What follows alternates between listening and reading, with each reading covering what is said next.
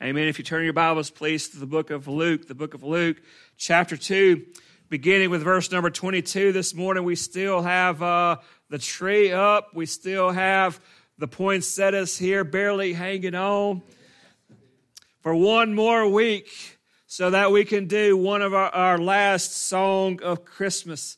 And we have looked through the book of Luke and in the coming of Jesus Christ in the manger and the announcements of those things and the songs that it inspired of praise that we heard from Mary and from Zechariah and from the angels who sung to us last week those great songs. We come to Luke chapter 2, 22 for our final song this morning, that we have actually seen his salvation, that there was someone that was actually looking forward to this very hour that Jesus would come, and that it would be the opportunity for us to know Jesus Christ and to actually have salvation in our hearts and our lives. And it's amazing how it's worked out today, that we've talked this morning in John 3:16, and we talked about being born again. And we're going to read and we're going to talk this morning about the coming of salvation for all people. And it's like that Jesus wants to tell us as the church this morning that this message needs to get out, that we need to rejoice in our hearts and our life that salvation has come. But even more importantly, he wants us to share it with other people, because there are a lot of lost and dying people out there in the world. And there are very few people that are gathered here this morning in the church. And the Lord wants us to bring those people who are out there in here. And we should live this year for that to be our purpose, to make Jesus Christ's name known throughout the world. So let's just think about the joy that was shared by Simeon this morning as he heard and actually saw Jesus Christ for the very first time, knowing who he was. May we see him for the first time this morning in our hearts and our lives, and do like him and share that news with the rest of the world. So let's read together in Luke chapter 2, beginning with verse number 22, where we read, it says, "And when the time came for their purification according to the law of Moses, they brought him up to Jerusalem to present him to the Lord. As it is written in the law of the Lord, every male who first opens the womb shall be called holy to the Lord, and to offer a sacrifice according to what is said in the law of the Lord, a pair of turtle doves or two young pigeons. Now there was a man in Jerusalem whose name was Simeon, and this man was righteous and devout, waiting for the consolation of Israel, and the Holy Spirit was upon him. And it had been revealed to him by the Holy Spirit that he would not see death until he had seen the Lord's Christ. And he came in the Spirit into the temple. And when his parents were brought in Christ Jesus, to do for him according to the custom of the law, he took him up in his arms and blessed God and said, 'Lord, now you are letting your servant depart in peace, according to your word, for my eyes have seen your salvation, that you have prepared in the presence of all people a light for the revelation of the Gentiles, for the glory of your people Israel.' And his father and his mother marveled at what they had said about him, and Simeon blessed them and said to Mary his mother, 'Behold, this child is appointed for the fall and the rising of many in Israel, and for a sign that is opposed, and a sword will pierce through your own soul also, so that the thoughts of many hearts may be revealed.' And there was a prophetess, Anna, a daughter of Phanuel of the tribe of Asher. She was advanced in years, having lived with her husband for 7 years, and from when she was a virgin, and there she widowed until she was 84. She did not depart from the temple, worshiping with fasting and prayer night and day. And coming up at that very hour, she began to give thanks to God and to speak of him to all who were waiting for the redemption of Israel." Let's pray. Heavenly Father, We thank you for all the many things that you've blessed us with. Lord, we just thank you for your word, Lord, and I just pray, Lord, that as we open it up, Lord, for just a few minutes this morning, Lord, that our hearts will be open to, Lord, what you're speaking to each and every one of us. Lord, I just pray, Lord, that during this time, Lord, you'll just speak through me. And Lord, that you will just speak to our hearts. In Jesus' name I pray, amen. Our final song of Christmas takes us to the temple. It takes us to a place of worship. It takes us to the place of God's presence.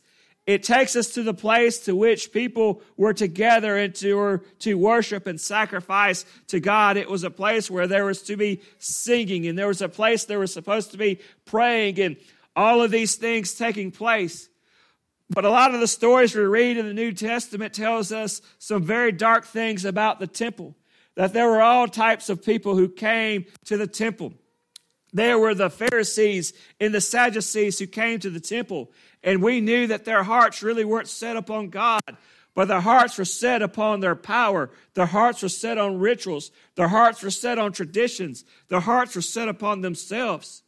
And then we hear about Jesus' cleansing of the temple and how people had set aside the prayers and had set aside the court of the Gentiles, where people from all over the world were to come and to worship God, and they had turned it into a marketplace. They had lost their focus in the temple. They have lost their focus in the church. And then Jesus tells parables about people in the temple, where there were some people who would come, and they would come to pray to God, but they weren't praying to God. They were praying to other people. And they would stand boldly, and they would stand arrogantly, and they would stand proudly, talking about how great they are and how good it was that God actually had them apart, and how they were glad that they were not like sinners who are all around them. There were all types of people there in the temple. And just like you'll find in the church, there's all types of people, isn't there? There's some strange people. There's some weird people. There's some sinners. There's some hypocrites. There's all types of people. People who are focused upon their own power. People who are there just to be seen. But just like in the midst of our church, we see in the temple this morning that there were people like Simeon. Simeon is identified as someone who was righteous and devout. He was someone who wasn't worried about what the rest of the people in the temple around him were doing, but he was there to serve the Lord. And the Lord identifies him as someone who was righteous, and he was devout, and he was looking forward to the consolation of Israel. And what does that mean? Is that even while the world around him was in a disarray, even while they found themselves as being a conquered people, and even when he found so much corruption in the very faith to which he believed amongst the leaders of that faith, he believed as he read through the scriptures that one day that God was going to send a Messiah, and that Messiah was going to make things right. That Messiah was going to bring salvation. And he was looking forward to that day. And isn't it great for us to know in our hearts and our lives that as wicked as the world is around us, and as crooked as the church can be sometimes, and as weird and as unholy people that can seem to come in the church, we can look forward with great hope, knowing that one day Christ is coming back to make all things right. And so that's what he was celebrating. And so here was a man who was righteous and devout.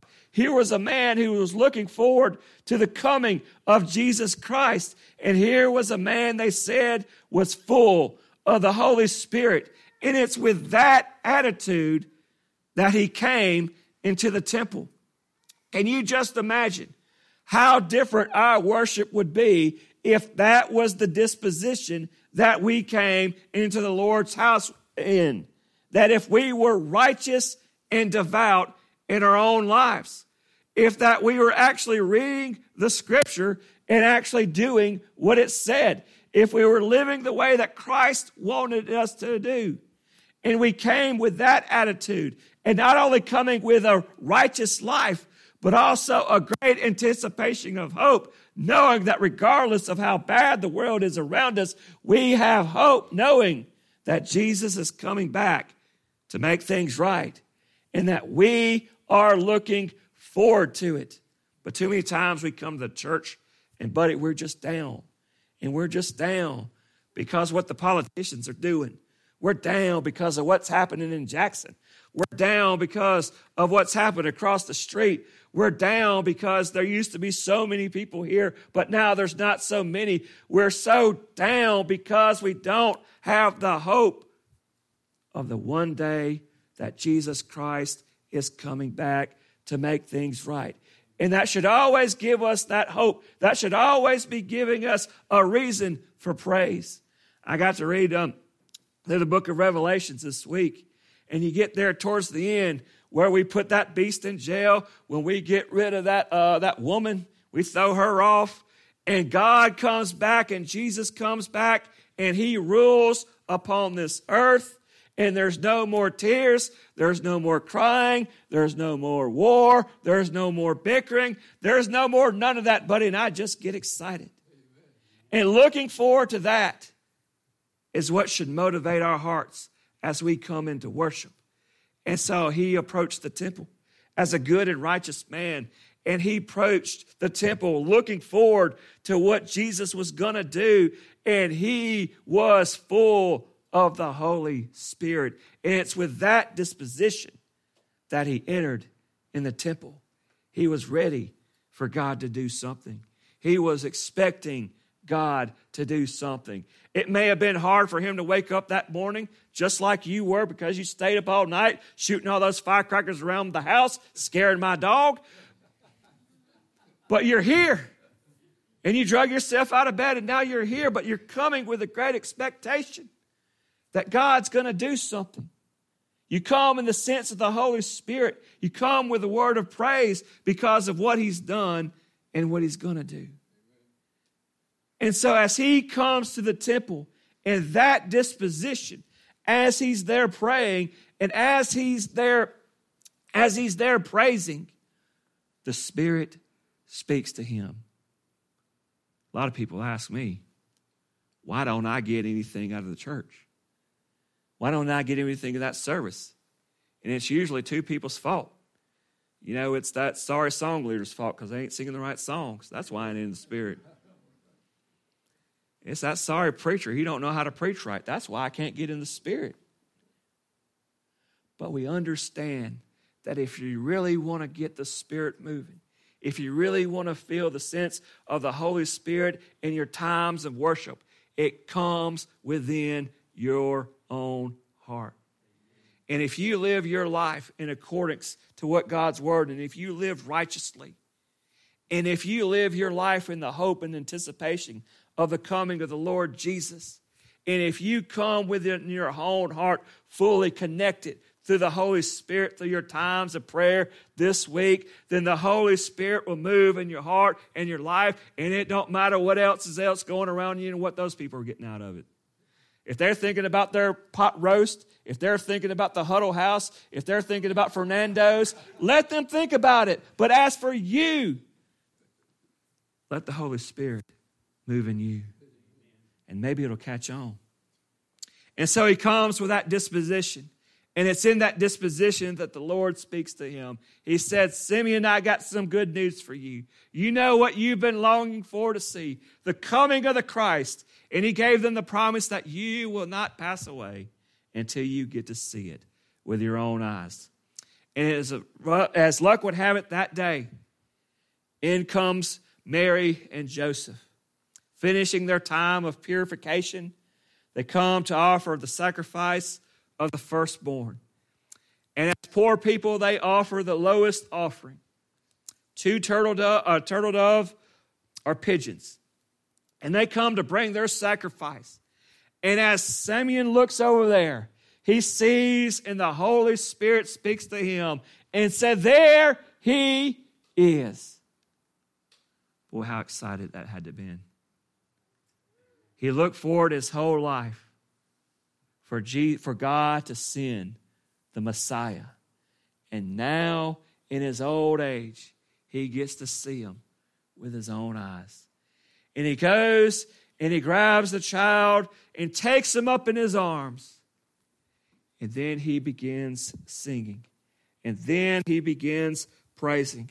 And listen to what he says in his song.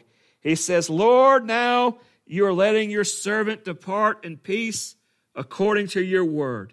He's saying, Lord, you have fulfilled every promise in my life. Isn't that something we could pray in our heart and our life? That the Lord has kept his word to me all of my life. He said, for my eyes have seen your salvation, which you have prepared in the presence of for all people. I get to see the one that you have sent to bring salvation to all people. That through Jesus Christ, he says, I know that that's the one that you have to bring salvation. And to listen to how he describes it. He says, a light of revelation to the Gentiles and to the glory of your people, Israel. He was to be a light of revelation to the Gentiles. See, the Gentiles lived in darkness. Why did they live in darkness? Because they didn't know the truth. They didn't know the one true God. God had not revealed himself to them. He only revealed himself to God's people. God's people were supposed to go out and tell other people about God, but they did about as good with that as we do with that.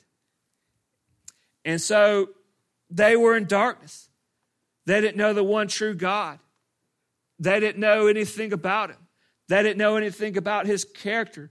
They didn't know that he was the great I am. They didn't know that he was salvation. They didn't know that he was the creator of the world. They lived in total darkness. But Jesus Christ came to reveal God, not just to the Jews, but the Gentiles as well. That's what Christ is for us. He reveals God to us. He gets to show us his character and his ways and what's required of us. And he said, not only am I the light of revelation for the Gentiles, but I am also the glory, or he is also the glory of your people, Israel. In other words, it's what it's all been leading up to. It's what it's been all about. Everything beforehand was looking forward to the one day that the Messiah was going to do. You know all that sacrifice you've been doing and all those trips you've been making to the temple and all that washing? It was just only a picture.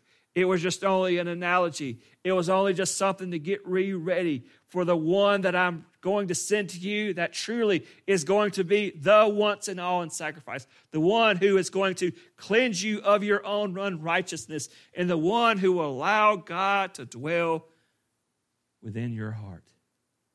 And as we read in Ezekiel this morning, in our Sunday school lesson where he talks about how he's going to cleanse us. He's going to cleanse us from our sins and cleanse us from our unrighteousness, and that he was going to give us a new heart, and that he was going to put his spirit within us so that we will be careful to follow all of his statutes and obey all of his rules. It was what the Gentiles didn't know they needed. And it was everything that the people of Israel hoped for. Jesus Christ, as he sat before them. And Mary and Joseph, they just marveled at what was being said, and I'm sure they didn't really understand it all. And Simeon continues to go under the saying. And he talked about that how Jesus was going to cause the rise and fall of many people in Israel, and he was going to reveal the hearts of many. And you just really think that as Jesus walked throughout his ministry, he encountered Jews, and he encountered Greeks, and he encountered all types of people. And we found out what was on their hearts. Even some people who claimed to be Pharisees, even some people who claimed to be godly, rejected Jesus Christ. And it really showed that their heart really wasn't towards God. It was only towards themselves. You see, Jesus comes to bring salvation, but that salvation creates a dividing line. It's one group of people on this side and one group of people on that side, and there's no middle ground. There's no third way. You either believe in Christ Jesus or you don't. You're either going to be with Christ in heaven or you're going to be in hell. You accept him, you reject him. You obey him, you disobey him. Jesus is the line that ultimately will divide us all. I ask you this morning, what side of the line are you at? And so Simeon received this great notice and shouted a great song of praise. But there was also someone else there at that temple that day, Anna. Anna got married when she was young. She lived with her husband for 7 years. Then he died, and she lived as a widow until she was 84.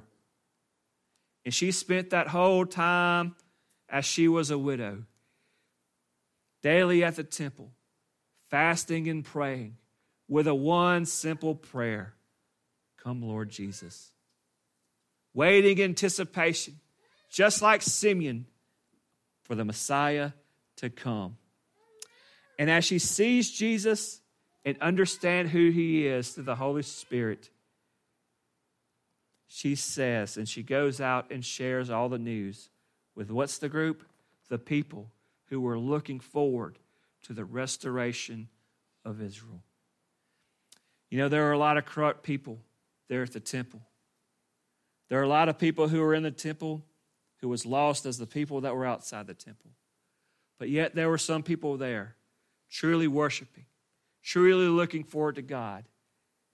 And it's those people that recognized Jesus for who he truly was, that recognized in him that he was the way of salvation. And so I pray always in our hearts and our lives that we be the true worshipers of the temple, that we allow God to fill us, that we allow God to motivate us, that we allow God to lead us in every day of our life, that we do not cling on to this world, and that we are not discouraged by this world, but we look forward with great anticipation for the one day that the Lord will come and make things right. And it's with that attitude and with that word of praise, of hope in our heart, that we bring into this building every Sunday and every Wednesday and every time that we come together. Every day singing, every day praising, and every day praying, oh Lord Jesus, come soon. Let's pray. Heavenly Father, thank you for the many things that you bless us with. Lord, we just thank you for sending your Son, Jesus Christ, the salvation of the world. And Lord, I pray, Lord, that everyone here this morning has seen him for who he truly is, seen him as the one way for eternal life, the only way for which our sins can be forgiven. And Lord, I pray, Lord, that we dedicate ourselves this morning to live for you. In Jesus' name I pray, amen. Let's stand and sing a hymn of invitation.